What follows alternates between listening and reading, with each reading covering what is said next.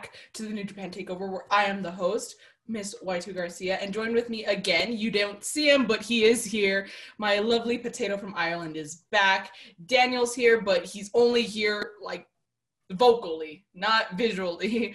Um, but yeah, Daniel, welcome back. And he has this bullshit picture up to rub it in my face that Jay attacked Hangman last night, as of the day we're recording this. Daniel, welcome back, and how dare you? Hello, folks. My camera is not working for the foreseeable future, so please enjoy this beautiful picture from last night's Dynamite.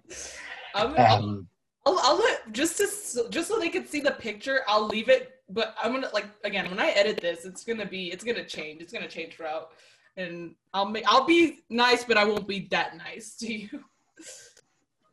so, but yeah, how you been, Daniel? It's well, I look forward to seeing. Yeah, been good. Looking forward to.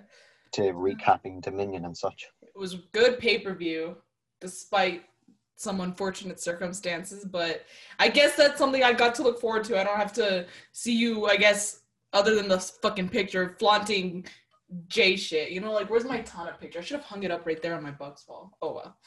I'll show it afterwards. But anyways, I got the jacket, so you know I'm still repping, still repping my guy.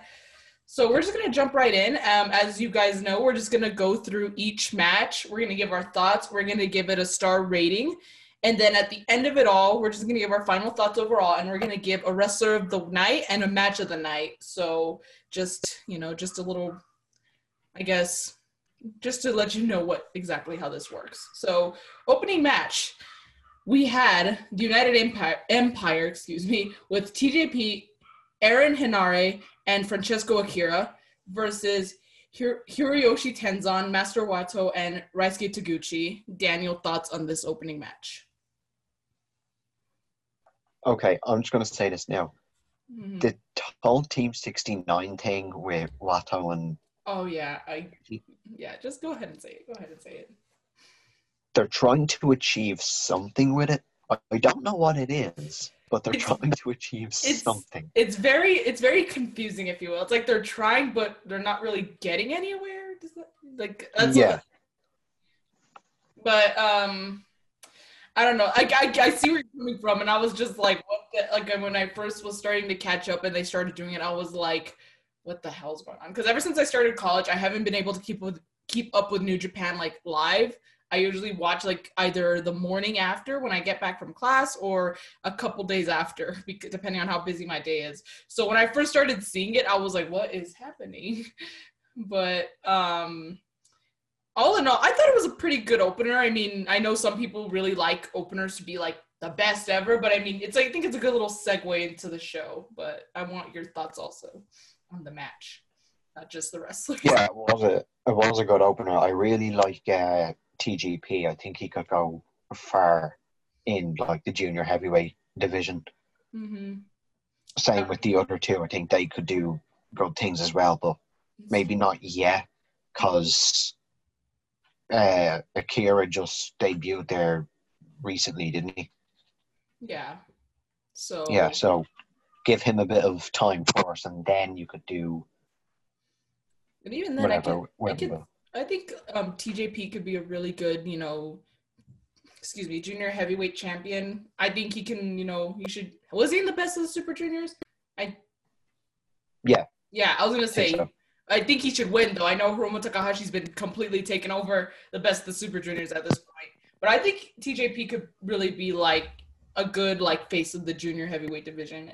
And that being said, I would love to see because I know Lio Rush at some point is going to come back, and he said he's going to put the whole junior heavyweight division on notice. I would love to see those two collide, especially for like the title. But um, back to the match. Um, United Empire took the win in this match. And Daniel, what star rating would you give it out of one to five? Uh, three point five.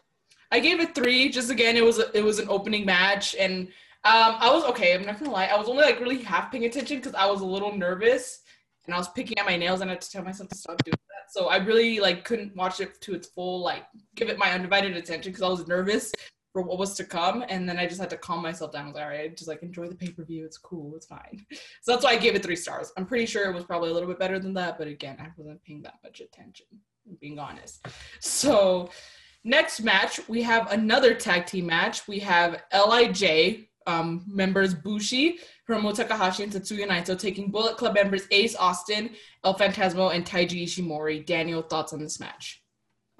This was great. I love the dynamic between LIJ and, and Bullet Club. Uh, Ishimori and Ace Austin, I think, could go far as a junior tag team. However, they could still do great things as singles junior Yeah. as well. I think they. And oh, sorry. Go and finish. You no, it's okay. And Naito and Takahashi as well teaming up. Like whenever they announce that there's a tag match and it's Naito and Takahashi, you just know it's going to be a good Oh. time because Yeah, for sure. I get you. And I absolutely agree. Um, first of all, I think just one thought about, you know, this match. Um, Ace Austin, I think, is a really good addition to Bullet Club. I think he fits right in. I think, you know, this was something that he probably needed. I I didn't watch much of him on Impact, but I have a friend who's like obsessed with him in a good way, not like trying to throw shade. But um, and I've seen mostly of what he has to offer from through her. And um, I thought he was cool, good. I thought he was cool. And then seeing him in Bullet Club, I'm just like, oh my god, this guy's awesome. So I think he fits right in. Um, I think he's kind of holding the little, I guess, I guess what little ties Impact and AEW might or could still have. But again, I don't know. I think it's the big what if game or what could be. But I also think that like, you know, like I hate to bring them up, but I guess it's a good example. Kind of like House of Torture. They have like their well, when they were in Bullet Club, they had like their own little, I guess, faction, if you will, like a, a little faction inside the faction. I think these three could be kind of like that, you know, where you and I think like you said, Ace Austin and Taiji Ishimori would be a great tag team, and I think El Phantasmo needs to go off and be like a badass singles wrestler. Like give him some gold, give him some singles gold. Like I would like to see him, you know, win the United States Championship at some point. You know, like give him something. I think if it was still there, El Phantasmo would have been perfect for the Intercontinental. This is why I want that title back. Like Kota, I love you, but Yeah. fuck, why'd you do that to us? Like, you know how many more Yeah. opportunities and how many more title matches we could have for, you know, or like, you know what? Since since the Intercontinental title's not here, like, god damn it, Kota. But look, you got the history. Go. I hate to say it, but go take it from Tama Tonga. Get the never open weight title. Like, give him something. You know, they have the history. They could build something from that. You know, why not? Like, I wouldn't be mad at it. So, Bullet Club takes the win. I kind of thought so. You know, I think it was like Ace Austin's, like, it is Ace Austin's first pay per view with, you know, Bullet Club and in New Japan. And of course, I don't think they would make him lose his first match. So, I kind of expected this. So, Bullet Club takes the win. Daniel, what star rating would you give this match? Four. Four? Yeah, I gave it a four also. It was a really good match. Again, I think Ace Austin, like I said, fits right in with the Bullet Club. He's got good chemistry with them. And again, I think Ace Austin, El Phantasmo, and Taiji Shimura could be like their own little trio, like on the side, while they're still in Bullet Club. So good Yeah. match. Good match. I think that one probably should have been the opener because you know if you want to start off with a bang, that one would probably probably would have been your best bet. But I Here's a here's a random team name I'm going to throw out for the three of those guys what because you have the Bullet Club with the Bone Soldier and then Ace Austin, so call them the Ace of Bones. Dude, go tweet that to Ace or something, or DM it to him. Just say Ace of Bones. Thank me later. Yeah, There you go. um, okay, so the third match, which honestly, why the hell is this on pay per view? We had Doc Gallows versus Daniel's all time favorite Toru Yano. Daniel, I would love to hear your thoughts on this match. six star classic. Ken Okada, who get out of here. Yano and Gallows is where it's at. yeah. Yeah, to to repeat your your statement there. Why was this on a pay per view? especially like a pay per view like this, it wasn't like you know like Summer Struggle where you have multiple nights, right? Yeah, Summer Struggle they Yeah. have like different like they had like five or six different nights of Summer Struggle. Like it was like a whole event, like a whole summer event. They could have done it there, like on an event like that, not like a big pay per view like Dominion. No, this was Dominion. This is arguably their second biggest show of the year. I would, I would, I would say it is after Wrestle Kingdom. Yeah, Wrestle. I would say it's Wrestle Kingdom, Dominion. either Dontaku or or Uh, Dominion. I think But Kenny this and sorry, a I'm match. Like this is a strong match yeah. at best. Yeah, and I was just gonna say that I think Kenny and Okada really raised the stakes for Dominion and gave it such a good rep. I think Dominion would be a bigger pay per view than Dontaku. But that's just me. But yeah, Yeah. I agree. This is this was again this was this is like a sh- the shit you see on AEW Dark, which I don't watch, but like the, the these weird random ass no no good reason matches. why was this on paper? I, I that's all I asked. I was like, why am I watching this right now on this pay per view? Like I don't mind random ass matches between people, but it's like neither of them are were ever going to put on a good match. No, yeah, there was no. That's all I could say. Like, no, it was, and of course, it was quick. It was short. I probably should have timed it, but it was less than ten minutes. I know that for sure. I think entrances were longer than the actual match. Um, Toru Yano's Toriano's intro, ring introduction was longer than the entire show. it's because he's got that Undertaker long entrance where he has to, you know, he has, he's a salesman. He's got to sell his stuff. He's got to sell his shirt. He's got to sell his DVD, which I still want to get. Look, Katie wants to start this thing on our show where we start reacting to certain things in wrestling because apparently m- me reacting to MJF's pipe bomb has like almost 4,000 views on YouTube. I'm like, good lord, okay. Was not expecting. Yeah, I saw that. yeah, I was like, what the fuck? But anyway, so she wants to do more of that. Again, I should have you and Brooke on and we can react to whatever's on Toru Yano's DVD. Like, I will pay the exchange rate from US dollars to yen. I will pay for the international shipping and I'll bring it here and I'll I'll get the DVD. Like, I want to know what's on that DVD. It's, it's like, okay, I, I know you don't like the I know I know you don't like the guy, but are you at least a little bit curious to what the hell he's trying to sell us with that DVD? I think from what I've seen, because I did a little bit of research, I think it's a cooking thing. A cooking. Oh, I think we, ta- we talked about this. I think on the Q and A on our second episode. Yeah, Um. Yeah. And oh, yeah. And we said we are gonna follow his recipes. We're gonna do like cook with me, Toru Yano's cook. yeah, that's what we should do one day. I should fly over there, and me, you, and Brooke should do a whole cooking video, just copying the recipes from Yeah. yeah, there we go.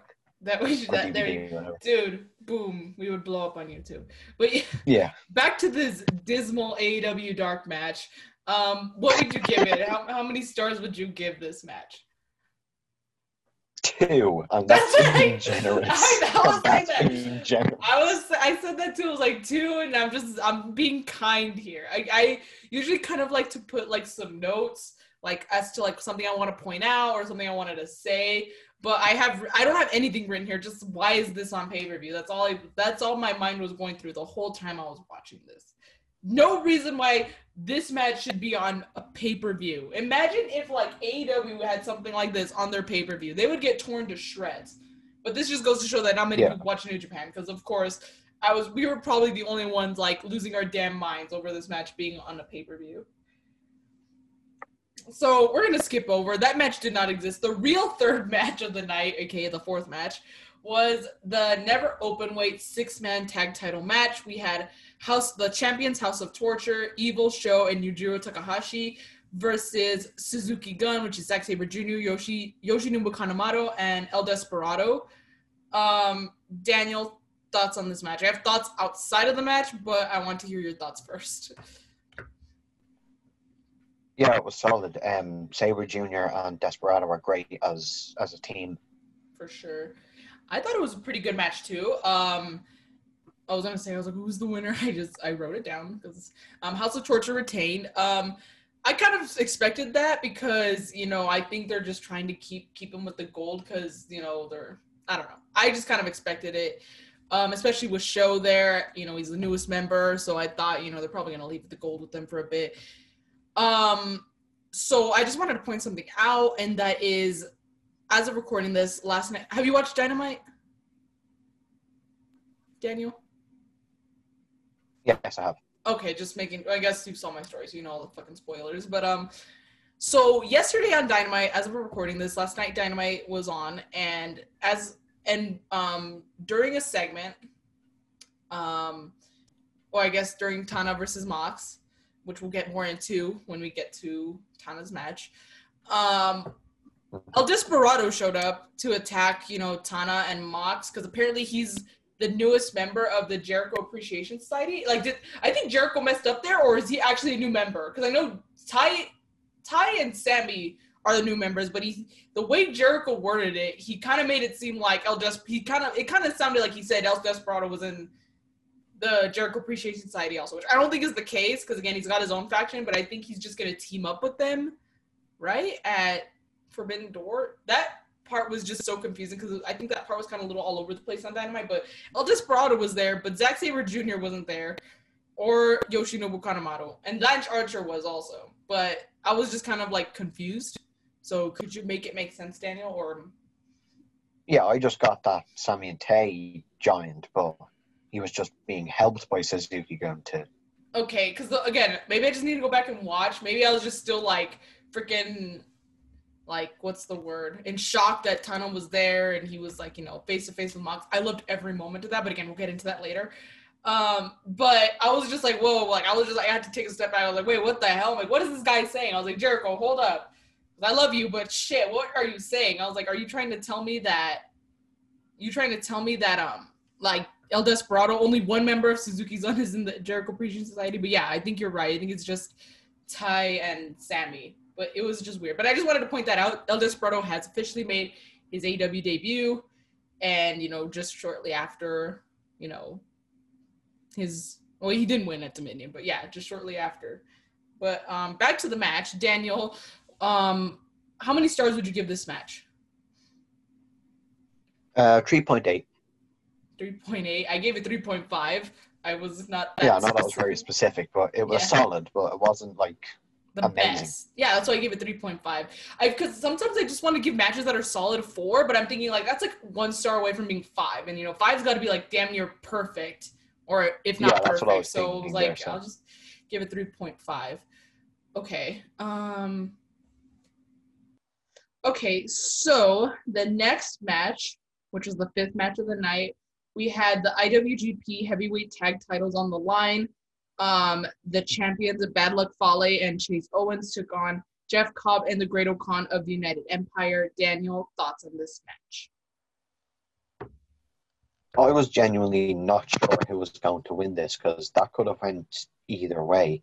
Mm-hmm. Because the Bullet Club, Fale and Chase could have retained, and that would have made sense.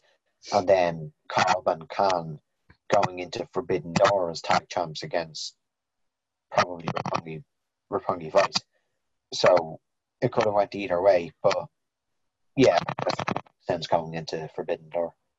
Yeah. Um, so I thought that Chase and Fale were gonna retain, but because they didn't, it kind of gave me some false hope over what was over the result in the main event. Because I mentioned this in the um, Capital Collision um, recap that I did, that because almost all gold's Bullet Club, it gave me like a sense of instability that Jay was gonna walk out of Dominion with the championship. And then I was like, okay, since Chase and Bad Luck Fale lost, that means that not all Bullet Club, like you know, there's less gold with the Bullet Club. So by by that definition, maybe you know things will be different. But then another match happens, which we'll get into, and then that kind of made me lose that hope. But yeah, I thought it was a good match. Again, I thought it was a match that um where you didn't know who was going to win, which I like that. Sometimes I like that, where you don't know who's going to win because then you you're really on the edge of your seat. You want to know you you know you you get to watch the match. I think watching matches not knowing who's going to win is a little bit better because it gives gives you more like excitement, if you will. It makes you look forward to you know actually watching. Um, that being said, though, since Chase and Fale are no longer the champions, I said this on Chase Owens' Twitch stream, and he was just like, hmm, like you know, could happen. I said, would we see? Could we see Chase and Fale versus the Young Bucks? And I'm like, well, maybe now we can because the Bucks are now the two-time AEW Tag Champs, and Chase and Fale just lost the IWGP Heavyweight title, so maybe they're the first challengers for the Bucks titles at Forbidden Door. Who knows? But yeah, I just wanted to point. Yeah, that that'd out. be cool. Yeah, that would be cool. But yeah, um, thought it was a solid match. Um, I kind of also maybe there was a part of me kind of thought maybe Great-O-Khan and Jeff Cobb would win because again, like I said, Forbidden Doors coming up. It's the next. It's like you know at the time the pay per view happened, like twelve days away, twenty days away. I don't know. It was like at least two weeks away. So I knew they needed to have some sort of build up, and I think because they've at least showed up to AEW, that maybe it would be it would make a little more sense for them to win. But yeah, I thought it was a good match. Um, what? How many stars did you give it? Three point five.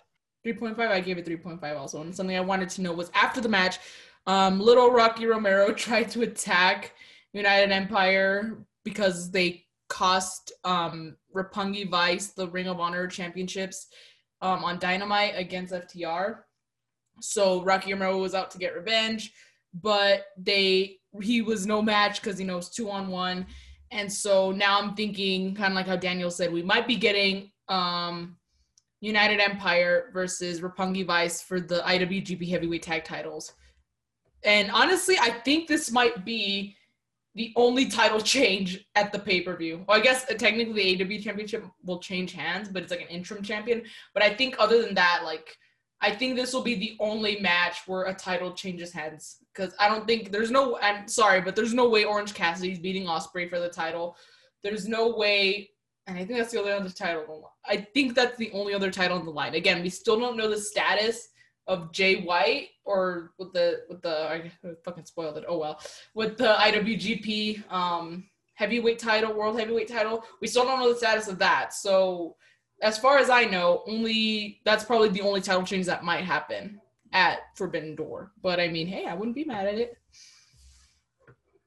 Um, any other final thoughts on this match, Daniel?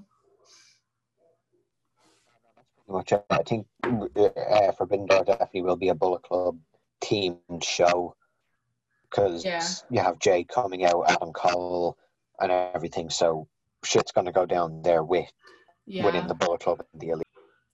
Probably that's probably what we'll see. Also, we'll probably get like a five on five match or some something, something like that. But who knows? We'll have to wait and see. Um, so after this match, they announced the G1 that's finally coming back to the summertime. I believe it's in August. Yeah, it's in Au- it starts in August, right? Or does it end in August? I thought it was July, did it not? What? Did it say It starts in July and I think ends in August. That's that's what I meant. So let me say I knew I saw something about August, but I think that's when it that's when the finals are.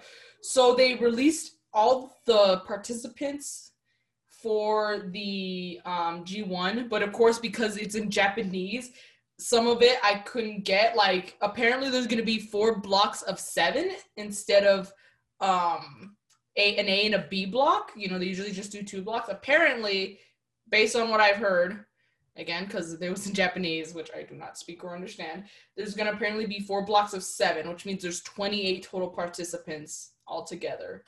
Which, holy shit, that's a lot.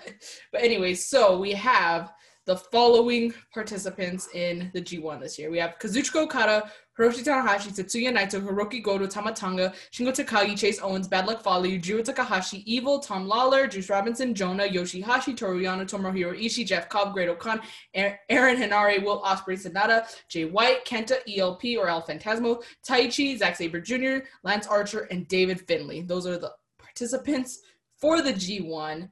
Daniel, just really quick, any predictions of who you think is going to win this year? No idea who's going to win. Like, I'd who do you want to win? Who I'd want to win out of all of those, probably Taiji. I think he deserves a G1. That I could see it.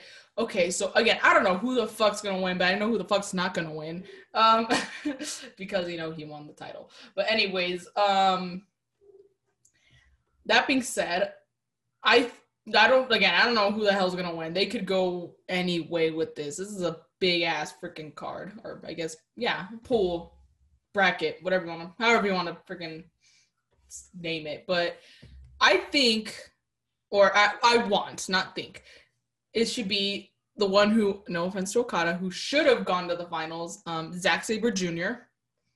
I think it should have been him. Or Tomohiro Ishii. I keep saying this, justice for Ishii. Like, give him a title, give him a G1 win. He fucking deserves it. He is a freaking he's a champion and he freaking looks like one and he performs like one. Give Ishii something. So big sigh. That being said, we're gonna move on to Not this. the All Atlantic now. That is true. The All Atlantic Championship, Ishii is in that tournament. So all I'm asking, please just give me Miro versus Ishii. Imagine how fucking awesome that match would be. They're pretty much the same build. And, you know, imagine those two clashing for like a history making match like that. Like, come on now. Pretty please. Pretty Did you? Obviously, I don't think you got the the thing there. What thing? The match. It's it's a fatal four way. A Forbidden Door. Oh, it, oh Pac shit. Miro. It is a Pac and fi- Miro yeah. already in it. It, so it is Pac, Miro, Mark, Oh, okay. Panda, and thing. So if Ishii wins his qualifying match, then he's there. Well, okay. At some point, I still want to see Ishii versus Miro. I guess I missed that part. The way they explained it was very confusing, to be in my defense. But um, because even like Katie on our weekly, That's where Miro should go to Japan. yeah, that is true. That is very true. Um, they're not really. Well, I guess he just returned, so not exactly AEW's fault. But um, they really haven't done much with him since he lost the title. But I guess it's because he's been hurt. So I guess I can't give him too much crap. But I'm just saying, if you want to do something with them, let him go to Japan. Let him tear it up there. But um, okay, so to the sixth match, we had the interim AEW Championship qualifying match. Um, Hiroki Goto of Chaos taking the Ace. Where is it? It's Tanahashi, Hiroshi Tanahashi. Um, where the winner gets to go face John Moxley at Forbidden Door sometime in the near future. I don't know exactly how many weeks it is. Sometime this month for to become the interim AEW champion while CM Punk is out with injury. Daniel, thoughts on this match? And I'm gonna change the Tana picture when I'm editing this. I'm gonna change that fucking picture. But thoughts on the match?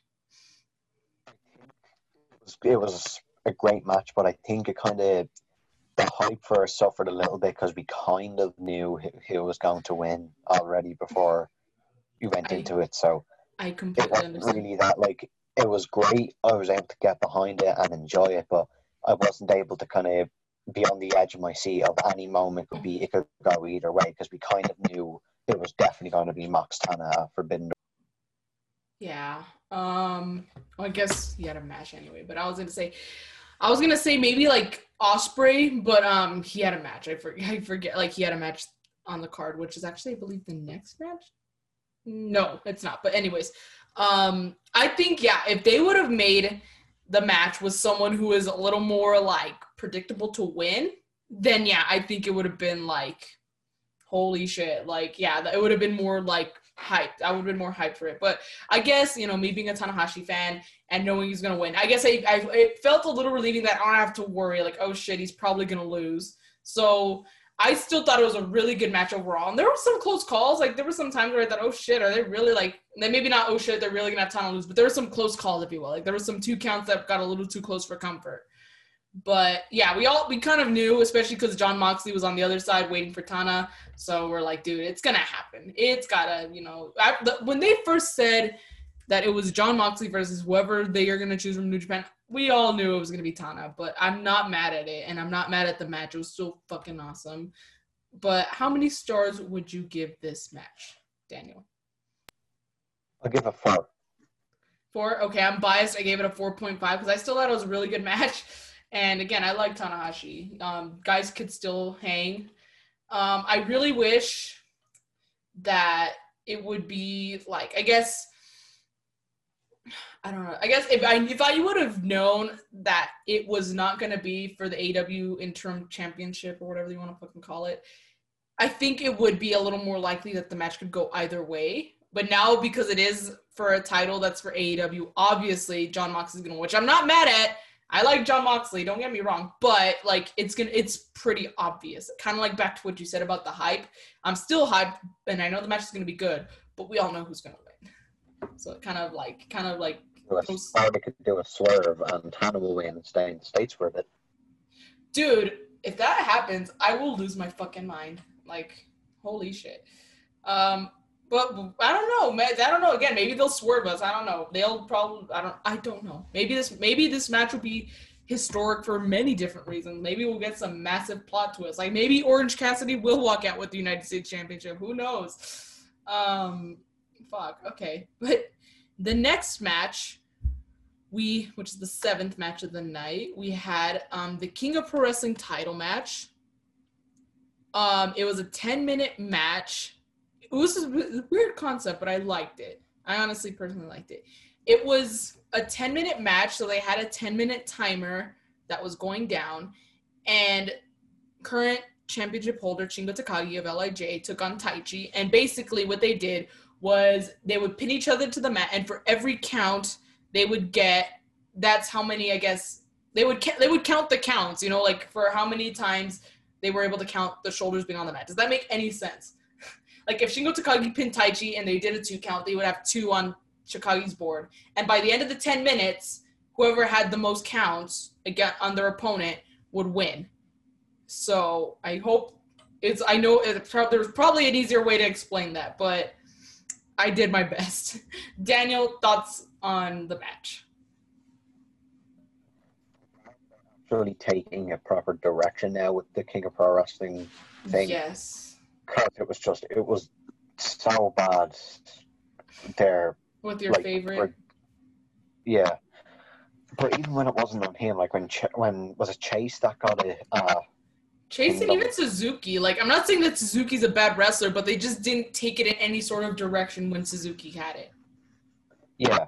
And then when Shingo got it and said, "Oh, I'm going to, you know, change the direction," and He's doing such Do a all great this. job. he's doing a great job. It feels more important. It's a it's a ridiculous concept, but it's it's fun. We have two like we have a full card of proper serious matches. So why not have one that's just a kind of a, a fun breather Yeah, and I know it's, I guess it's not the most, like, I guess, respected, if you will, kind of match. You know, I'm pretty sure people are like, what the hell is this? I liked it, though. I thought it was, again, it's something different, and it kind of, like, you know, I don't know. I just, I personally liked it. I thought it was, it was unique. And I thought, you know, it was a good way to like defend the title. And it kind of made me thinking this is probably because it's not really a championship, but that's what they call it the conventional championship, the King of Pro Wrestling, King of Pro Wrestling Conventional Championship. That's what they call it, but it's a trophy. But, anyways, I think that that trophy could be those unique, different, kind of ridiculous matches, if you will. Maybe you have those different stipulated matches for that title specifically, like, and try and do something creative I think that's probably the most creative direction you could take with it. And I think Shingo Takagi has done an amazing job basically bringing that shit back to life, okay? Because like I like Yano's kind of like I'm kind of on the fence with him right now, but when he had it, it was just a prop, if you will. He would just carry it with him. It's nothing more than like when Ace Austin walks out with his cane, you know? Or like that's it was just a prop that he would hold. It really had no value, in my opinion, when Toru Yano had it, and they didn't really elevate the value when Minoru Suzuki had it or Chase Owens. So I really think that Shingo Takagi's taking this, you know, trophy and really bringing something to the table with it, and I really like that. I think he's yeah, it's prob- good see a new a new direction going. yeah, in a better direction, if you will. So, and I, I nothing against Taichi. I didn't think I didn't think he like deserved to lose or that he shouldn't have won. But I just have enjoyed the way Shingo Takagi has taken this trophy and elevated the value of it. I want to see more. I want to see what else he's gonna come up with. I want to see more what he can do with it. So don't take it off him just yet. I think he needs to hold it for a really long time because he's really doing something that what seems to be no one else could do with it. yeah, Um, he's doing yeah. Yeah. Um, okay, so how many stars would you give this match? uh, three three point five in, in 3.5. around. So I give it 3.75 because again, I just personally liked it, and again, it was mostly for Shingo, who actually I I forgot to mention he won the match. Um, Shingo Takagi won the match, um, and he again, I just it's mostly for the I guess it, I would give it like a three, but the extra star, the star like the extra 1.5 stars is mostly for Shingo because again, he's really taken this and done something good with it. Something that, like I said, no other wrestler who's had it has been able to do. And I'm really happy that he's able to do that. It just goes to show how awesome he is as a wrestler. Like I think he was kind, he not even kind of, he was totally slept on before he won the IWGP World Heavyweight Title. Like he was the champ for a reason. He held it as long as he did for a reason, and now we're just seeing more of what he has to offer, even without a title belt. You know, I guess it's still a title, but it's not a belt. But yeah. So next match, we have the eighth match, which is the IWGP Never Open Weight Championship match. We have Tama Tonga of Guerrillas of Destiny, who is the the current champion, taking on Karl Anderson of the Good Brothers slash Bullet Club. Daniel, thoughts on this match? I don't think I'm the only one when I say that I strongly dislike the Good Brothers. Oh no, I don't like them either. They're just in no like they're just they're not good. They're just not good. Um, I, I think. oh, sorry. I was just gonna say. I think the Good Brothers are like I don't want to say wannabe FTR, but I feel like they're trying to be like the technical wrestlers like that, but like it's not working, you know? Like I think FTR like is kind of like what they're trying to be like. I could be wrong though, but I just I don't see the hype in them. Like honestly, if it weren't for them in Bullet Club, they probably like I would hate to say it, have no relevancy, you know? Like they're I don't think they could hold their own, you know, without Bullet Club. Like they, they even would be irrelevant without Bullet Club. And even like I hate to say it, but even in the Fed, even the WWE, like think about how relevant they were when they were with AJ, and then how irrelevant they were without AJ. And this is not just booking, okay? Because let me tell you, if you're a good tag team, you can put on some badass performances. You don't need anyone else, or even like doesn't matter how bad your booking is. If you can put on a match, then you know you can try to make the best of a bad situation but I feel like you know in WWE they needed AJ, in Impact they needed Jay, and now in New Japan they still need Jay, but now they have the rest of Bullet Club to you know be with, if you will. Um, yeah, I just uh, I don't see the hype. If there, first of all, I don't know if there is any hype. Maybe just because they are a Bullet Club, that's where their hype comes from, and that's why you know the fake fans and shit like to like mark out over them. But I'm just like, dude, I don't see it. Like I I have never really liked them. I was just like, okay, they're just there. And I hate to say it, but I um I really have enjoyed their time away from being the elite. Like I'm like, yes, just stay away from the Bucks, please. They have made being the elite so hard to watch when they were there. I'm like, I just want to see the Bucks, okay? Like I want to see the Bucks doing their thing. I want to see what's going on, and I don't want you guys making all these dick jokes and stuff and talking about Sour Boy. Like, stop. Like, okay, like I just want to watch the Bucks. I don't need you guys there. Just they're so cringy and they're they try so hard to be funny and it just it never works. Yeah, um, exactly. And what what doesn't help them either is that they have z- almost zero in ring ability, and they're also just not like they're meant to be just terrible people as well like we know from Karl Anderson's Twitter that he's just he's, he's yeah no I I don't see where people have like again it's probably just because again like I said it's probably because they're in Bullet Club but even then like Jay's in Bullet Club and I don't fucking like him but I still like Bullet Club like you know when if Karl Anderson was not one of the original four members of the Bullet Club the Good Brothers would still be in WWE now. Probably, yeah. I hate to say it. I don't think they would be. If they were, if he was not one of the original four, he probably would not even ever be in Bullet Club. I don't think he would have been a good addition to, just because he's maybe, maybe just because he's the machine gun, but that's it. Like for his fucking name, you know, because oh Bullet Club, and then oh Machine Gun karl Anderson, like that's it. But I even then I don't I'm not really convinced that he would. Like he doesn't. No, if it wasn't for if it right? wasn't for the attachment to Bullet Club, it would be they'd either still be in WWE or still be in the Indies. Yeah, and I hate to say I keep saying that, but sometimes I don't hate to say it that um they don't bring anything to like Bullet Club's like reputation, if you will. They don't. Like at least Jay, he's the leader. And you know, yet when the Bucks and Kenny were there, they had the elite and they were just like the best that they could be. They were the best of their like divisions. So I like what did they bring to the table? Like seriously, what and what do they bring to the table? The Good Brothers to Bullet Club. Like what what sort of assets or value do they bring to Bullet Club?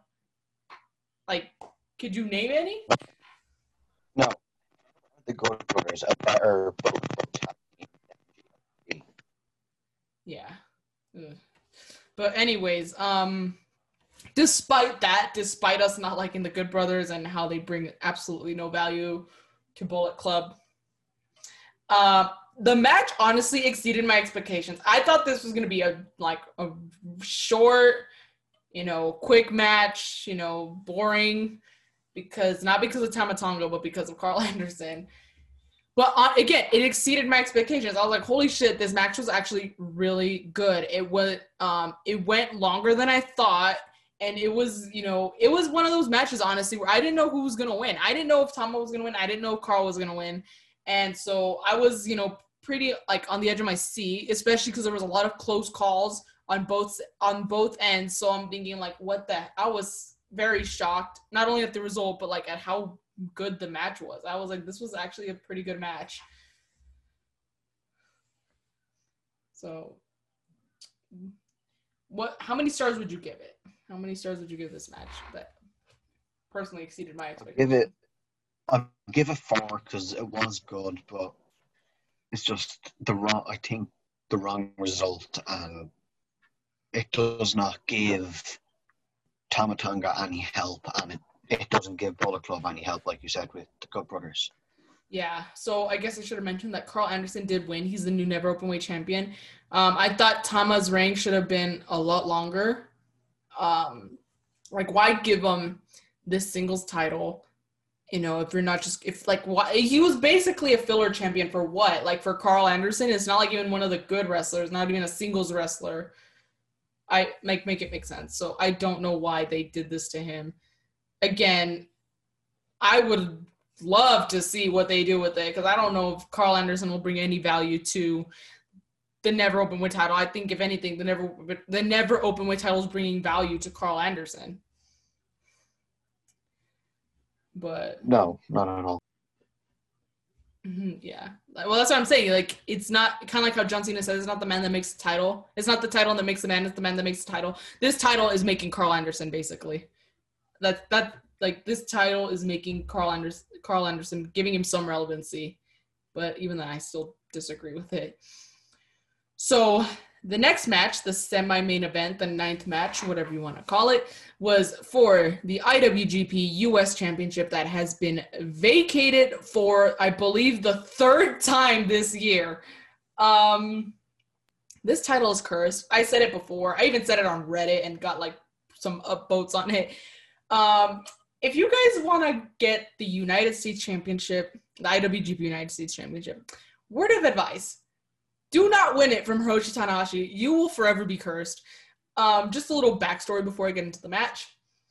Um, Kenta beat Hiroshi Tanahashi for the U.S. title and ended up ended up losing it to Tana at Wrestle Kingdom and get it and got injured for months. He was injured for months. Tana loses the title to Sanada.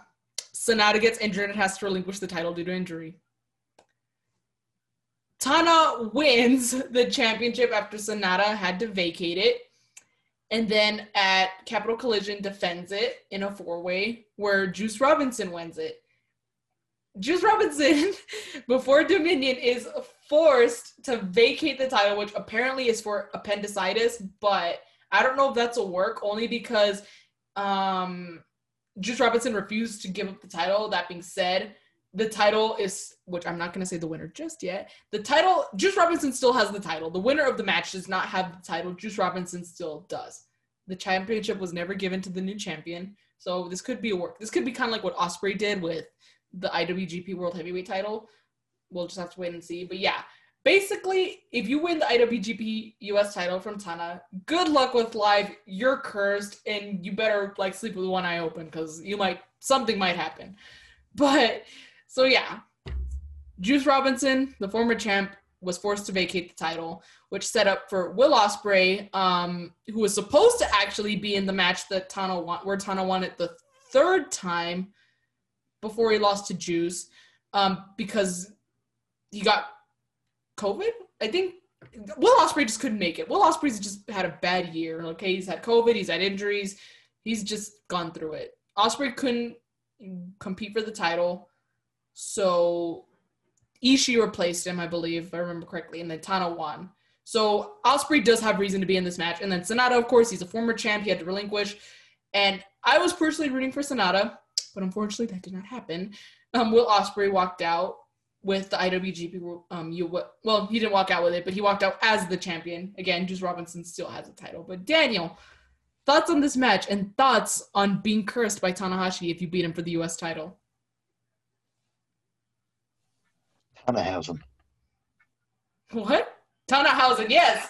Tannhausen, like, dude, like, Danhausen got nothing. No, nothing against Danhausen, but he got nothing on Tana's curses, okay? Tana's curses are evil, man. They're like shit. Like, you are, you do not want to get cursed by Tana. You, like, bad, really bad things will happen.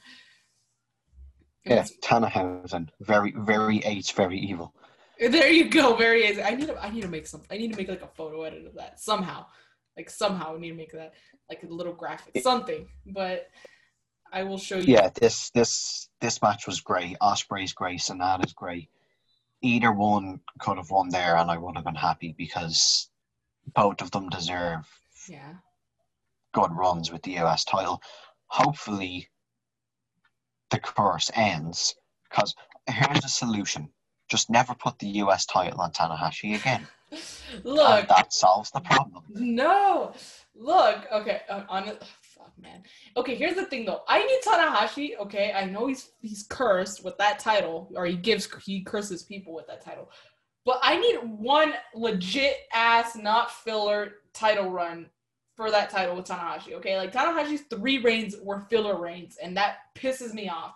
Okay, like he's there's like I wish he wouldn't have lost, but like I guess some things worked out in really unique ways because I feel like if Tana retained in that four way, we would probably be getting Tana and Mox for the US title as opposed to the interim AEW championship. Or maybe we still would have done that, but who knows. But yeah, Tana is evil, which is very ironic because Tana like is known to be the very like the sweetheart. He's the the ultimate baby face. He's the John Cena of New Japan. Let's be real. He's the John Cena of New Japan. He's never gonna be heel. Like let's be real. He's never gonna be heel. He's the sweetheart. He's always the goody two shoes. But dude, don't let the goody two shoes vibes deceive you. He will curse you when he has the chance, and he's done so on three different occasions. Just be careful, guys. Be careful. Tana is dangerous for you. Tana's dangerous. See, I like dangerous guys. That's why I like Tana. He's dangerous, man. But yeah, back to the match. Really good match. That match was phenomenal. It was again, and it was another match where I didn't know which way it would have gone, but it was also a match where I would not have been upset at whoever would have won. I was very impressed. Again, so many close calls, and honestly, like, don't honestly, I said yesterday, don't sleep on Ospreay, but don't sleep on either of them. These two are absolutely incredible. I hope that Sanada can get a singles title soon. Take that never open weight title off fucking Karl Anderson. Give it to Sanada, like something. You know, I know I said that um, El Phantasmo should get it, but hey, either one of them, just get the title off Karl Anderson. But even then, it seems more likely that, that Sanada can do it than El Phantasmo because El Phantasmo and Karl Anderson are both in Bullet Club. So yeah, give Sanada the never open weight title. He needs a nice long singles reign. He's fucking amazing in the ring, and these two had excellent chemistry. There was amazing spots. You know, it was just amazing overall. Um, with that being said, Daniel, how many stars would you give this match? Four point five. Or you gave it. Oh, oh, fuck! I know why. Um, so you get I oh, I don't even need to explain. I already know why, and you'll probably explain it next. I gave it five stars, okay? Because let me tell you, that match, like I had high expectations, but holy shit, like I was pretty fucking tired by the time this match came around because I didn't. I, it was it started the pay per view started at 11 p.m. my time, so I was like, well, I'm not gonna go to sleep. I'm just gonna stay up.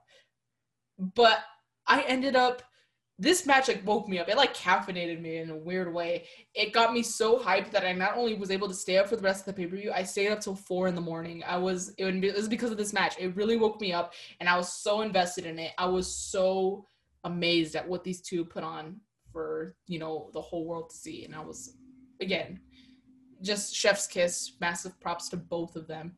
So yeah, that was again good match. But again, like I mentioned, Ospreay never got the title. Juice still has it. So we're just gonna have to see what happens with that. Okay. And now we get to the main event. Yeah, whatever.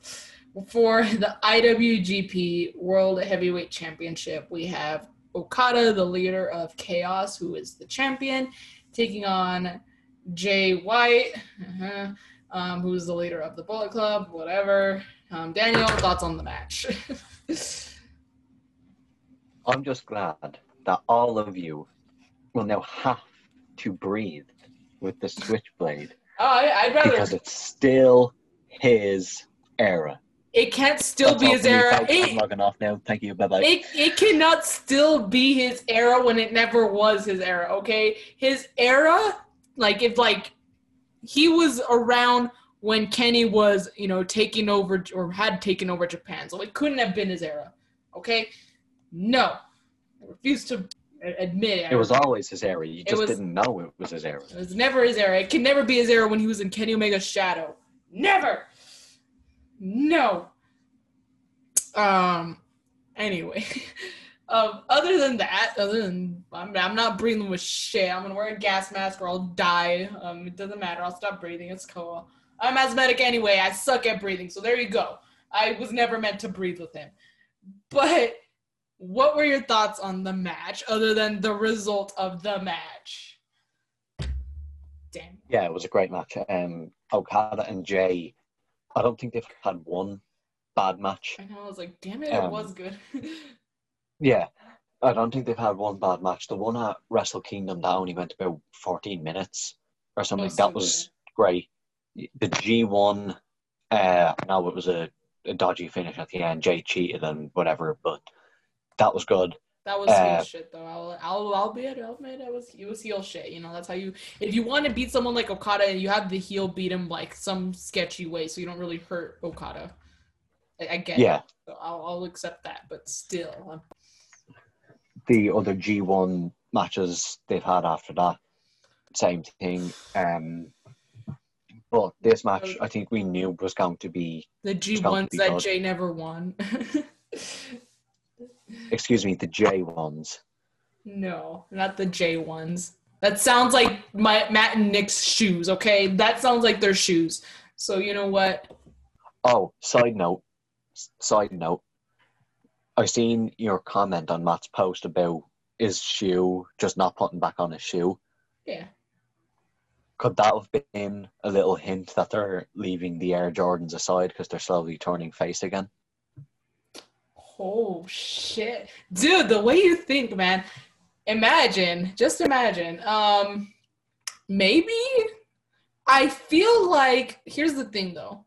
I feel again, maybe it's just heel shit, but I feel like it has really become their brand. Like I'm not saying that in a bad way. I'm not saying that's what makes the Bucks, but it really has become like a big part of the Bucks, and I think it's been a very phenomenal character change on their part. Because even in New Japan, when they were heels, they still had the tassels. They still it was basically the same thing, same gear, same look. They were just doing the heel shit. They would you know interfere in matches. They would try to cheat. They like that's what they would do. They would just do what typical heels do.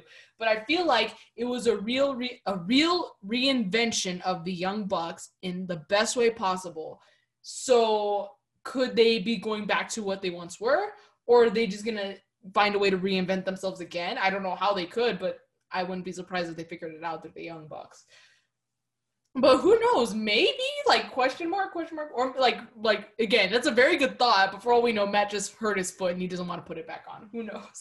Like oh, yeah absolutely. maybe he just maybe maybe wants to sh- overthinking. yeah maybe he just wants to show off his sock. Who knows? But that is a very good thought. I would not be upset at that. But again it could be a sign of symbolism. They are really good at that. They are little sneakies. Mm-hmm. They sneak around like that, which I love about the Bucks. But really good thought. Yeah. Um, who knows? Maybe I low key miss Facebook's like 2019 Bucks. I missed them when they were on Facebook, dude. I it was honestly the reason why I was on Facebook. Now I'm on Facebook because of family, which is not a bad thing, but I don't go on Facebook for friends anymore.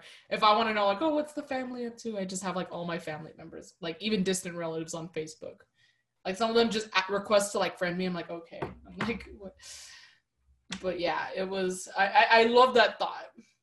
We'll just have to wait and see. But but then again, just a little side tangent from the pay per view recap you still have like again there's still kenny and i know people he again he might come back as a face because i'm pretty sure no matter if you like him or hate him people are going to be excited that he's back. It's just one of those things. Like people absolutely hated seth rollins in 2014 2015 when he had the world when he had the wwe heavyweight championship but then he got injured and then he was out for months and then he came back he attacked roman reigns it was like i guess well i guess he wasn't really a babyface because the fans really didn't like him but when he came back everyone was absolutely losing their minds including me as someone who absolutely hated rollins because of what he did to ambrose i was like yeah i don't fuck with rollins but i was excited to see him back so I wonder if it's something like that. Like he might have no choice but to be a face because, you know, people might just be so happy that he's back. But I guess that's something you have to try to take into consideration also, because I think the Bucks and Kenny are definitely going to go back to just being the OG elite, just the three of them. No Adam Cole, maybe Hangman, but I, I don't know. Maybe, and again, maybe it might be what Hangman does with the Dark Order, where he's just friends with them, and he'll fuck, he'll fuck with them. No, he'll hang with them, like you know, you know, how people say I fucks with this person. That's what I meant. but um, he'll like he'll hang with no, them. That's some cowboy yeah, exactly. Um, he'll um, hashtag assless chaps gang. Um, he'll hang with them, but he won't really be a member. yeah, have you seen? That's that's all me and Vince talk about on our recaps. Um, our friend Vince, we do hashtag assless chaps because Hangman has his assless chaps but yeah, so he can hang with the elite, but maybe he won't be so much in the elite. And maybe at some point he'll join that, but I think for a while we might see the OG elite. So I think depending on how Kenny's gonna come back, whether it's a face or a heel, I think that's where the Bucks will stand also. But again, who knows? We don't know. First of all, we just need Kenny to come back first. But back to the match, back to the main event. Um, okay. I don't like Jay but I'll give credit and I'll throw flowers where they're due. And it was a really good match. Again, there was times where I thought Okada was gonna win. I did not know who was gonna win this match, and I didn't like that I didn't know. Because I really wanted Okada to win. I really wanted Okada versus Jay for the title. I know our friend Matt, uh, mine and Katie's friend Matt, we, he called me out saying you would rather you would want Hangman, you would want to see Hangman lose again. And I'm like, look, I would much rather see Hangman lose to Okada than to Jay, okay? Because like Jay kind of reminded Hangman on Dynamite that he's 2 0 against Jay White. Like I would fucking hate for him to be three and all. Like fuck that shit.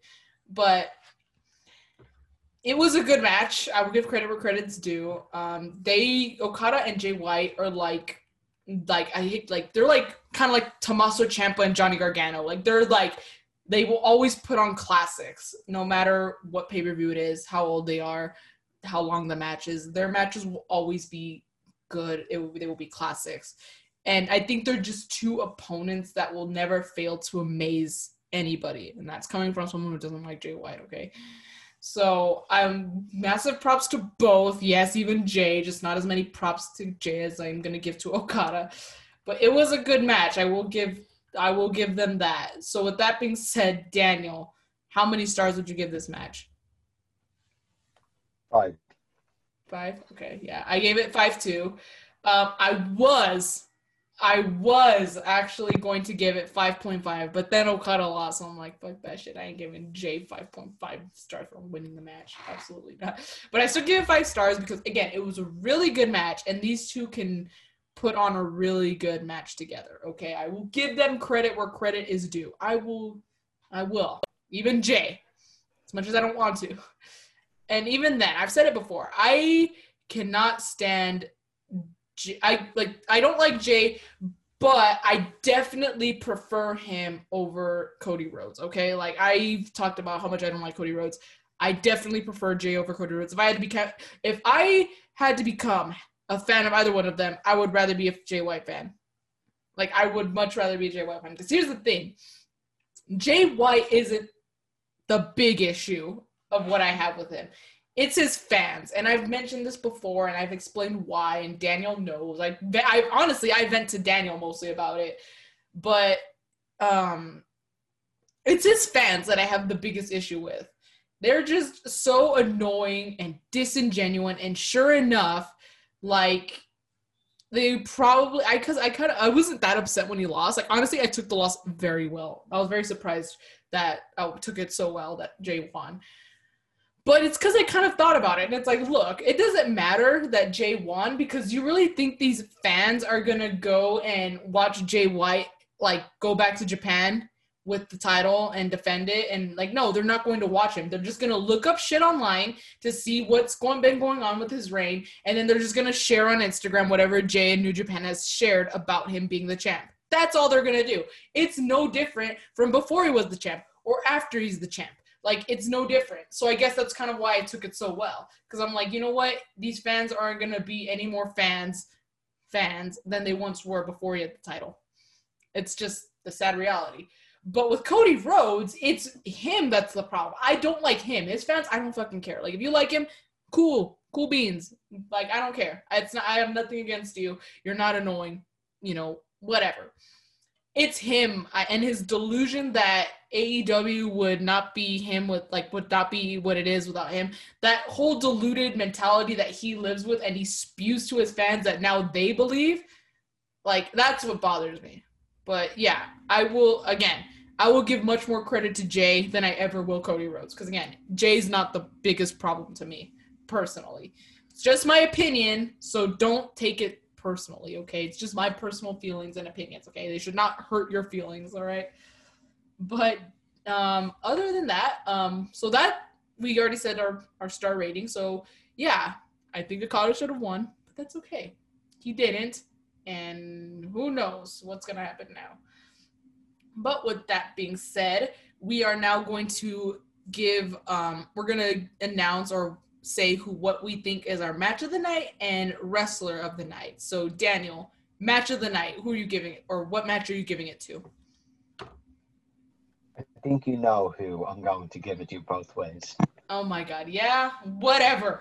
Okay, just say it so that people know. Match of the night, Okada J, and wrestler of the night, King Switch himself. Yeah, no, no. I was gonna, you know, add. I was gonna make like Vince McMahon and do my own list of banned words list, and that was gonna be the first word banned. Switchblade, Jay White, those are the book of banned words. Okay, no. Um, breathe is now a banned word also. Uh, okay, because I wanted it to be different, and I don't want to give Jay the freaking wrestler of the night. I'm gonna give his match match of the night. It was the main event. It was good. I actually enjoyed it. I was on the edge of my seat. I didn't know who was gonna win.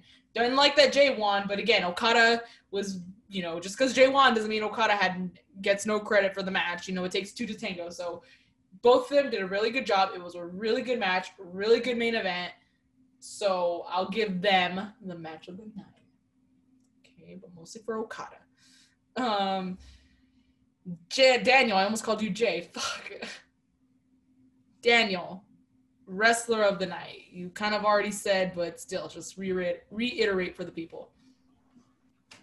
I'll give it to both. Actually, you know, I'll give it to both Jay and Okada. All right. Okay, I'll give you that. Yeah.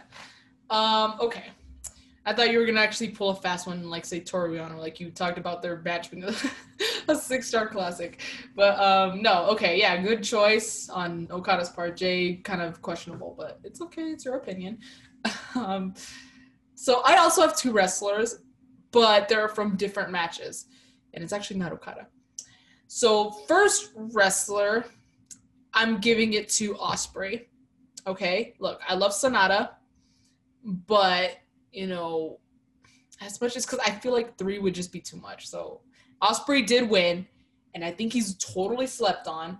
And I feel bad for the guy, okay? The guy's gone through it, okay? Some way, like, I wouldn't be surprised if he loses this title some way. I wouldn't be surprised if the Tanahashi curse rubbed off from Sanada to, to Ospreay. He's gonna, I feel like he's probably gonna lose it out of his control. I feel so bad for him. He's gone through it, okay? He's had his neck injured, and he had to relinquish the, the the heavyweight championship. He's been, you know, he's gotten COVID, I believe, twice. So he had to, you know, he got COVID right before Wrestle Kingdom, and then he got COVID, which he couldn't go compete for the United States title. And then there's that whole, I know it's a work, but the whole Ospreay's been screwed where, you know, his foot was under the his foot was under the ropes when he got pinned, or he kicked his shoulder out at two and like, you know, before the three count, so he got screwed over. So Osprey finally got his justice. He finally got his title. So congrats to him. Um, Ospreay's my first wrestler. Second, of course, the way Daniel's going on brand, I'm going on brand too. Hiroshi Tanahashi's going to Forbidden Door. He's gonna main event Forbidden Door with Jon Moxley. Holy shit, I'm excited. That stand up alone was enough to make me lose my damn mind. So Hiroshi Tanahashi and Will Ospreay, my two wrestlers of the night. Daniel, any final thoughts overall of this pay per view or what could come out of this pay per view? Uh, I think because the next event now is Forbidden Door. Yeah. I think Dynamite next week is going to be one of the best. we are gonna- going to get so much shit, and I think this. I think It's like, the go brother- home show. It is literally the go home show for Yeah. Forbidden Door. It is gonna be massive. I am so excited. Um, yeah, it's just so good. Um, little note I wanted to point out: I really wish Satoshi Kojima could be here to participate, but he joined Pro Wrestling Noah, which you know, not not mad at. You know, this is his choice. He has every right to choose what he wants to do with his career. I believe he's challenging for a title, so I'm like, dude, you know, he's doing well. Obviously, he's in title matches now. But shit, like you know, he was at All Out last year. Would have been cool to see him again at some point here in Forbidden at Forbidden Door. But alas, it's not gonna happen. Um, I don't know what's gonna happen with Jay and the Elite and Adam Cole at Hangman. It's I'm I'm pretty sure. I think there's two things that are gonna happen. One, like I mentioned, we're just gonna get Jay White and Adam Cole versus um, Hangman and Okada, which I mean I think will still be a good match. But come on now, like I really want it. I really, I really, really want Hangman and Okada. I don't care if it's for the title. Even Hangman doesn't care if it's for the title. So just give me that match, okay? And now, now that since there isn't any, um, there's no title on the line, so it's not like oh Hangman's gonna lose. It like it's pretty 50-50 now. Like it's it, that would be such a fucking banger match. And honestly, I don't really get matches like t-shirts, like wrestling shirts of matches, but I might just have to get that one. That it's just too good to pass up if it happens. And then the other thing that might happen is we just get undisputed elite against Bullet Club. That's probably what we're gonna get, especially if Jay is kind of already pissing off Adam Cole with you know not letting him challenge for the title. But Adam Cole, I mean, I don't know what you expected, bro. You trusted the devil, okay? You trusted the most untrustworthy person, okay? Have you not paid attention? He's your good friend. You clearly don't know your good friend well enough, okay? And he's obviously not a friend because he's not giving you fucking title matches, but I digress. I digress. But Daniel, any other thoughts? Never trust the cutthroat. Yeah, literally, he will cut your throat. Fuck. Like, that- that's that's a turn. Imagine if at Forbidden Door he literally did that, and everyone was just like, "What the?" Fuck? I'm telling you, look, I said this before. I think I said this on a recap show, like not a recap show, on a week our weekly show with Katie. I said, look, Jay is a heel, and people like to say he's the best heel of all, which I disagree. I think currently it's MJF, but right now MJF's gone. You know, because you know he did that pipe bomb. But here's the thing: if you really, because like Jay does the typical heel shit. He, you know, he has outside interference. You know, courtesy of Gedo. He, um, he he like does shit like put his feet on the ropes. He, he's very sneaky and he does all the malicious heel shit that every every heel does. But dude, I said this before. Look, he's the he's the Switchblade. His name is Switchblade Jay White. Okay, that is one of the coolest freaking names in wrestling. Okay, why don't you live up to that name? And look, since blading or doing gags, whatever you want to call it, is obviously a thing in wrestling. Here's what you do: let Jay have a prop Switchblade and start throwing that shit at his opponents, and then they can just, you know, you know, blade. The, the his opponents can blade, so it can be safe. But it can look like Jay threw a switchblade and cut his opponents in the freaking head. It, eh, you know how much of a threat he would be? I honestly might consider liking the guy if he, if he threw a switchblade at someone. Like, dead ass. That would be fucking cool to see. He is the switchblade. He can't be trusted. He's an evil mastermind. Why not let him throw a goddamn switchblade at his opponents, okay? Imagine how fucking evil that would be. Like, dude, he's throwing knives now. Like, holy shit. He is a knife pervert. Just imagine that. Like, think about it. Think about it. Like, one of my favorite pieces of fan art, Jay posted on his Instagram, was um, it was a drawing of Jay about the Blade Runner on Tana, but they drew it in a way where they Jay had a knife in his hand and it was like he had just taken it out of head. Like there was blood coming out of Tana's head and everything. I'll send it to you. It was a really, really cool. Uh, no, and I'm just like, holy shit! But imagine he would honestly be the top heel if he started doing that. No, I don't think any other wrestler has thrown a fucking knife at their opponent. Okay, let him throw the switchblade. Let them do the bit so it can look like, you know, they can start bleeding, but it can look like Jay, it was on Jay's part. Obviously, you cannot throw actual knives in the ring. I get that's dangerous. You can hit him in the eye. You can do something. But since it's so quick, you know, he can throw it so hard and so quick. As long as it hits them in the face, they can just cut themselves somewhere. You know, if that I think that would really elevate Jay as a heel, okay? Like, just think about it. Like, look at his gear. Like, I'm looking at the stupid picture, and like, he's got the freaking slash. Like, dude, imagine, imagine. Like, just think about it. Like, I'm for Jay. I'm like, you know what? I'm pro Jay getting a knife, okay? Like, give him the knife. He's the knife pervert. He's the fucking switchblade, and he doesn't use a switchblade. Please. His finisher is called the Blade Runner. Why don't you run an actual blade through someone, okay? Come on now. Come on. Like, do it. Like, where's Jay? Does Jay have a suggestion box? I will actually be nice to him and send him a suggestion. Be like, dude, just throw a knife. I'll send you one if I have to. Just send it to him in the mail. Yeah, I'll send him in the mail. I'll be like, dude. I'll be like, there you go. I'll hand it to him. And then Gedo can kind of like the way like Penelope Ford would throw the brass knucks at um Kip Sabian or like push him in the ring. That's what you know. That's what you know. Gedo can do. He can like push the switchblade you know, all, you know, Jake can get ready to throw it. Kind of the way it'll be the same effect as when Malachi Black sprays the blackness in people's eyes. Same effect, you know, it's sudden, it's quick, you know, it it it works, it's effective. So imagine and just think about it. Like I just think about it. That's all I gotta say. Like I've never been so invested in something about Jay White except him getting a switchblade. Again, just to specify for everyone, it wouldn't be an actual knife, it would be a prop, okay, that wouldn't cut if you threw it at someone. It might hurt because, you know, it hits you on the head, you know, it's going to hurt a little bit because of the impact. But just the way, you know, to have him throw it at his opponent, it it hits them and they could you know they can like over you know sell it you know oh my god he just got a knife thrown at you and while you're freaking out on the floor you know you can just do a little a little, little cut seeds and then so that way when you you know pull your hands away you're a bloody mess. And then you know jay could i don't know just enjoy it. I don't know. I don't know how jay would react after he throws. Maybe he could try to like discard the evidence something. But again hashtag give jay a knife. Hashtag give Switchblade a Switchblade. Something. We need. I think I need. I need. Hashtag, hashtag give Switchblade a Switchblade. That's yeah. The there, there you go. I'll, I'll, even, you know what? I'll tell you what, Daniel. I'll even put that on my story when we're done recording, just with no context. Just hashtag give Switchblade a Switchblade, and then I'll be like, you want to understand what that means?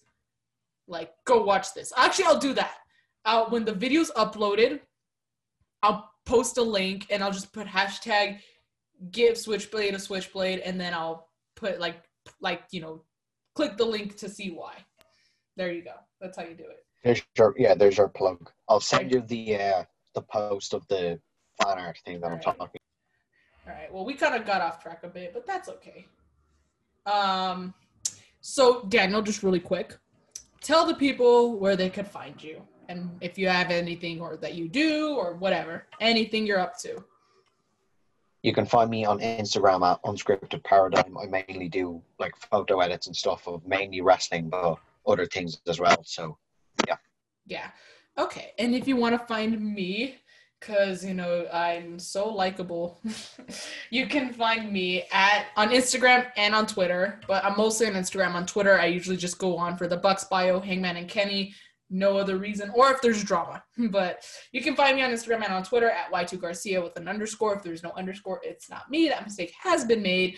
Um, if you like this, you can check us out on YouTube at She Showcase. We're going for that custom URL, so please subscribe. I think we're at 83 subscribers, and I think we need 100 to get that custom URL, so please subscribe. But if you want to find all other things She Showcase, you can go to my good friend or the hostess with the mostest, Katie's Twitter at Katie Wrestling 13 for the link tree for all things She Showcase, where we do things like this show, the New Japan Takeover. We do our weekly She Showcase um, podcast, which we usually do Thursdays at um, 6 p.m. Eastern Standard Time. We've d- been doing this new um, earlier time, but however, as of depending on when this uploads, this coming Saturday is we're not going to do um, a show Thursday. We're doing it Saturday because um, Katie is on vacation. She's enjoying herself as she deserves. So we're going to just postpone it to Saturday instead of Thursday. Um, with that being said, we also have other shows that Katie does, like Inside the Bind, where she interviews podcasters or people in the wrestling community, and in the crowd, which is a um, wrestling collab show that Katie also does. Big shout out to Justin from Heel Tactics. I'll leave his at right here. Um, he's the mastermind behind all the music for She Showcase which includes our recap show, Katie's two interview shows inside the mind of and in the crowd, and he does the music for this show. So if you like the music or the intro music for this show, you can check out Heel Tactics Justin to see what he has or what he could do. He's a he's freaking badass. He's a genius. Um, also another thing, we have merch now. If you guys want to check out our merch, we have two shirts out. We have a classic She Showcase logo shirt, which I made. Very proud that I officially made a shirt logo, technically. Um, and we have a pro wrestling pro choice shirt out, which I believe you should invest in because all the proceeds um, for that shirt go to Planned Parenthood because we believe that women's vaginas should not be overrun by white old men. Just saying. So you can go check that out. Um, and I think that's it. I don't think I missed anything, but if not, you can again, when in doubt, just go to the link tree in Katie's bio on Twitter at Katie Wrestling 13. And I think that's all I got.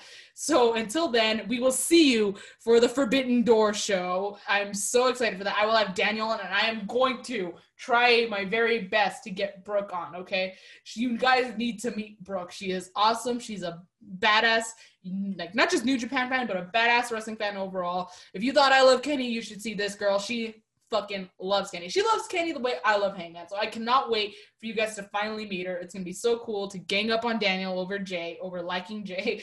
So yeah, we'll see you then. But until then, adios. Breathe with the switchblade. No.